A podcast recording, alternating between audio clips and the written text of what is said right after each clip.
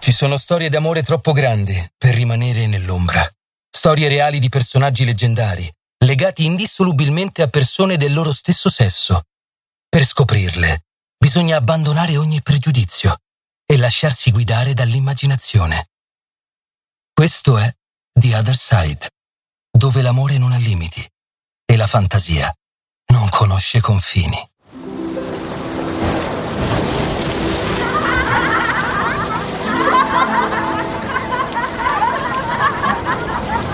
Ti prego, o oh mia Cleantide, prendi adesso la lira e cantami di Saffo, lei che ha donato a tutte noi un istante di pura libertà, lei che ci ha insegnato a esprimere i nostri animi, a danzare per le muse e per la dea Afrodite.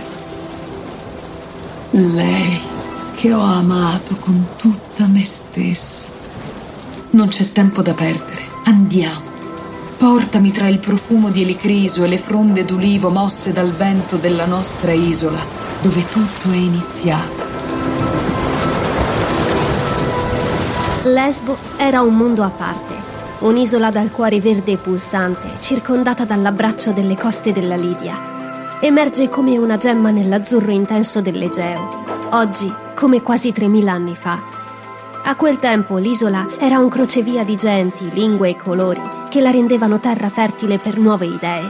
Era sapiente, civilizzata, ma nonostante tutto aveva un cuore selvaggio, indomito. È qui che nacque Saffo, sacerdotessa dell'amore, decima musa, la prima e più famosa poetessa della storia.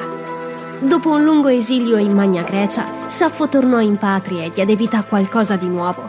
Nessuno sa cosa fosse per certo, un culto, una scuola, una religione, ma i versi palpitanti di passione a cui lei diede vita riecheggiano fino a noi come un canto di sirena, frammenti di un tempo lontano.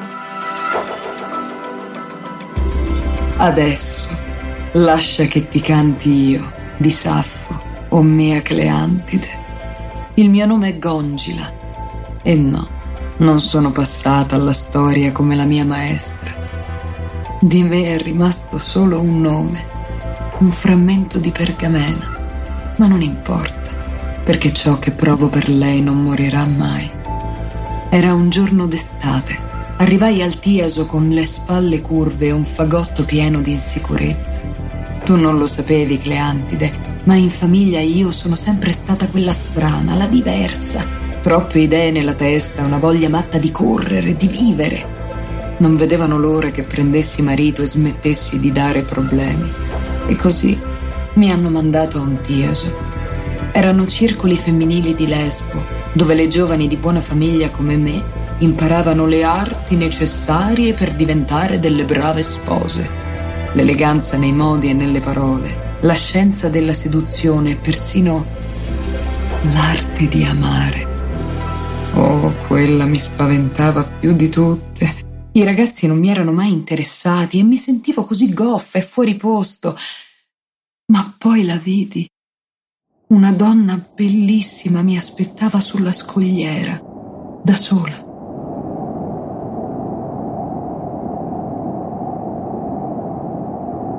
Mi accolse con un sorriso i capelli chiari che danzavano al vento e al suono di un flauto lontano e tra le dita aveva una corona di violette intrecciate. Me la porse, ma aspettò che fossi io a indossarla. Da sola mi diede una scelta. Oh, dovevi vederla, dritta e fiera come una cariatide Sembrava che reggesse il cielo. Mi prese per mano e mi disse, io sono Saffo e questa da oggi sarà casa tua. Per sempre, le chiesi ammaliata. Lei si adombrò per un istante, ma subito tornò a sorridere. Per il tempo che Afrodite vorrà, rispose, e mi accarezzò i capelli.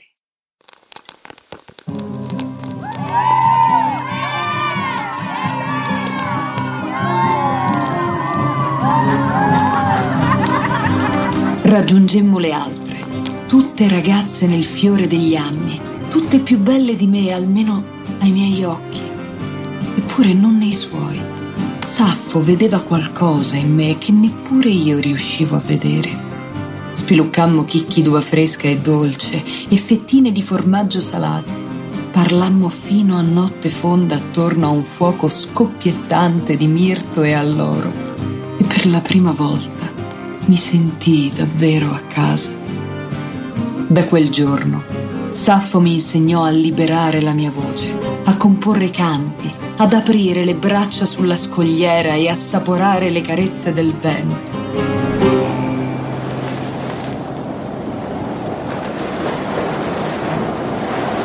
Oh, quanto amavo danzare per Afrodite, per le muse, ma sopra ogni altra cosa, per lei, la mia dea piena di vita. La sera che mi convocò per la prima volta nel suo letto per imparare l'arte di amare, io tremavo. Avevo paura di deluderla, di non essere abbastanza. Allora lei mi accarezzò una guancia, mi prese per mano e appoggiò le sue morbide labbra sulle mie. Sapevano di miele. E poi, e poi mi portò in alto, oltre le nubi arricciate sul mare a sfiorare la luna. Dell'amore di Saffo per le sue pupille se ne parlò in lungo e in largo, perché le sue celebri poesie, diffuse in tutto il mondo antico, traboccavano di emozioni, sensazioni, ricordi. Ma una fanciulla, più di tutte, l'aveva abbagliata con la sua luce, e quella fanciulla era Gongila. Ti prego, o oh mia Cleantide, prendi adesso la lira e canta Gongila. Recita una delle sue opere più belle. La veste immacolata di lei si appressa, il desiderio la corteggia come aleggiando intorno e fa tremare chi la guarda. Io sono ebbra di piacere perché la sua bellezza esaspera Afrodite.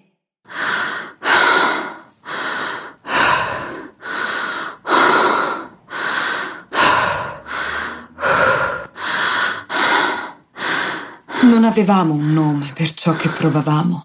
Non sapevamo come chiamarlo, ciò che ruggiva nei nostri cuori tra i seni madidi di sudore e le labbra umide d'ambrosia.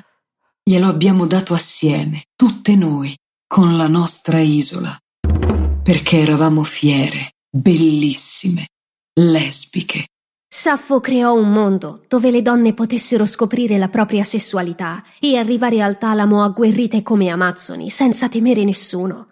Insegnò a Gongila e alle sue compagne l'orgoglio di essere l'altra metà del cielo, l'emozione di toccarlo con un dito, quel cielo, senza provare vergogna. La loro ribellione fu una danza, un canto gioioso, un bacio rubato, ghirlande di rose e viole intrecciate al timo. Ma in fondo era un tempo rubato, perché un destino diverso attendeva le fanciulle del Tiaso, appena oltre il loro giardino di rose. Tutte, prima o poi, ci sposavamo e andavamo via. Molte lasciavano l'isola e non ne avevamo più notizia. Alcune erano contente di sposarsi, altre, come me, avevano la morte nel cuore alla sola idea non c'era distinzione tra un matrimonio e un funerale. Un giorno d'autunno, mentre me ne stavo in disparte nel roseto a comporre un canto, arrivò un uomo, un vecchio, dalla pelle arsa dal sole e ricche vesti fruscianti. Venne insieme a mio padre, che di tanto in tanto veniva in visita al Tiaso mi guardarono come fossi stata un pezzo di carne al mercato. Quell'uomo con mio padre l'avevo visto anni prima. Era un ricco mercante suo amico e sua moglie era morta da poco di parto. Fu gentile con me. Mi fece qualche domanda, mi offrì uno spicchio di mela. Ingenua com'ero non capivo cosa volesse, ma Saffo lo sapeva. Lo fissava, tremante, con i pugni serrati Sparì per tutto il resto del giorno, chiusa nelle sue stanze. Mi emerse pallida in volto, seria, quando la luna era ormai tramontata, davanti a un fuoco morente, decantò la sua ultima poesia. Mi appare simile agli dei, quel signore che siede innanzi a te e ti ascolta. Tu parli da vicino, con dolcezza. Mi alzai in piedi, no, mia Saffo, io. E ridi col tuo fascino. E così il cuore nel mio petto ha sussultato. Ti ho gettato uno sguardo. E tutta un tratto non ho più voce. No, la mia lingua è come spezzata. All'improvviso, un fuoco lieve corso sotto la pelle. I miei occhi non vedono, le orecchie mi risuonano. Quell'uomo per me non è niente, è solo un amico di mio padre, un ricco mercante. Scorre un sudore, un tremito mi prende tutta e sono più pallida dell'erba. È come se mancasse tanto poco ad essere morta. Pure debbo farmi molta forza. Oh mia Cleantide, non ho cuore di ricordare il giorno in cui tutto finì. Veniva aria di temporale io e Saffo passeggiavamo piano lungo la spiaggia, tenendoci per mano. Mani che gli uomini volevano separare per darle ad altri uomini, perché noi donne a quel tempo avevamo solo due compiti, stare a casa e fare figli. La mia maestra mi abbracciò sul bagnasciuga e sussurrò al mio orecchio la verità che non avevo voluto vedere, che quell'uomo in visita era il mio promesso sposo, che quel giorno stesso sarei andata via con lui. Io mi sentii morire. Caddi in ginocchio sulla sabbia, bagnandomi la veste tra le onde. Scoppiai in lacrime. La mia Saffo cercava di sorridere, ma i suoi occhi avevano perso ogni luce si erano riempiti di tristezza. Quanto ci è dato soffrire, le dissi. Contro ogni mia voglia devo abbandonarti. Lei mi asciugò le lacrime, mi baciò sulle labbra e si sforzò di sorridere, ma anche le sue guance si rigarono sotto la luce della luna.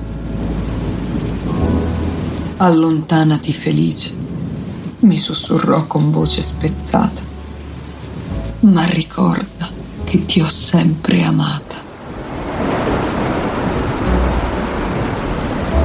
Il giorno dopo salì sulla barca fasciata d'azzurro, come si usava per le spose.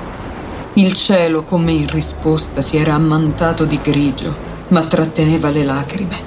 Saffo era sulla scogliera, la stessa da cui mi aveva accolta una manciata di anni prima.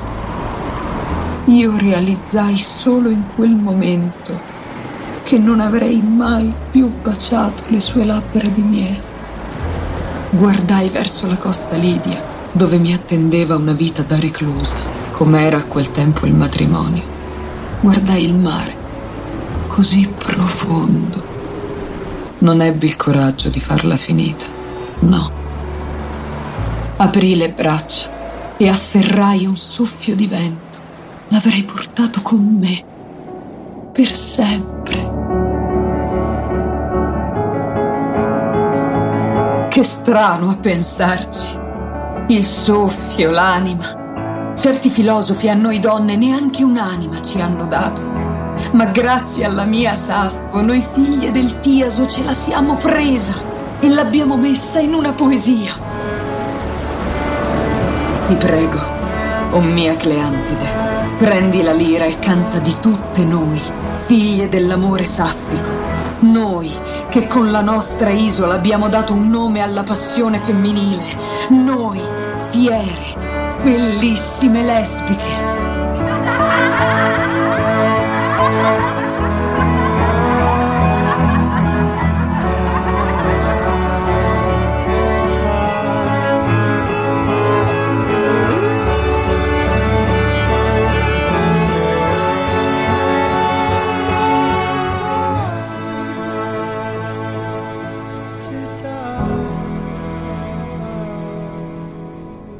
Oggi dell'opera di Saffo non restano che frammenti, ma il suo nome brilla ancora come Venere nel cielo del mattino e dà potenza ai sogni di che troppo a lungo non ha osato sperare. Così si conclude la dolce storia d'amore tra Saffo e Gongila, poetesse, anime passionali, omosessuali,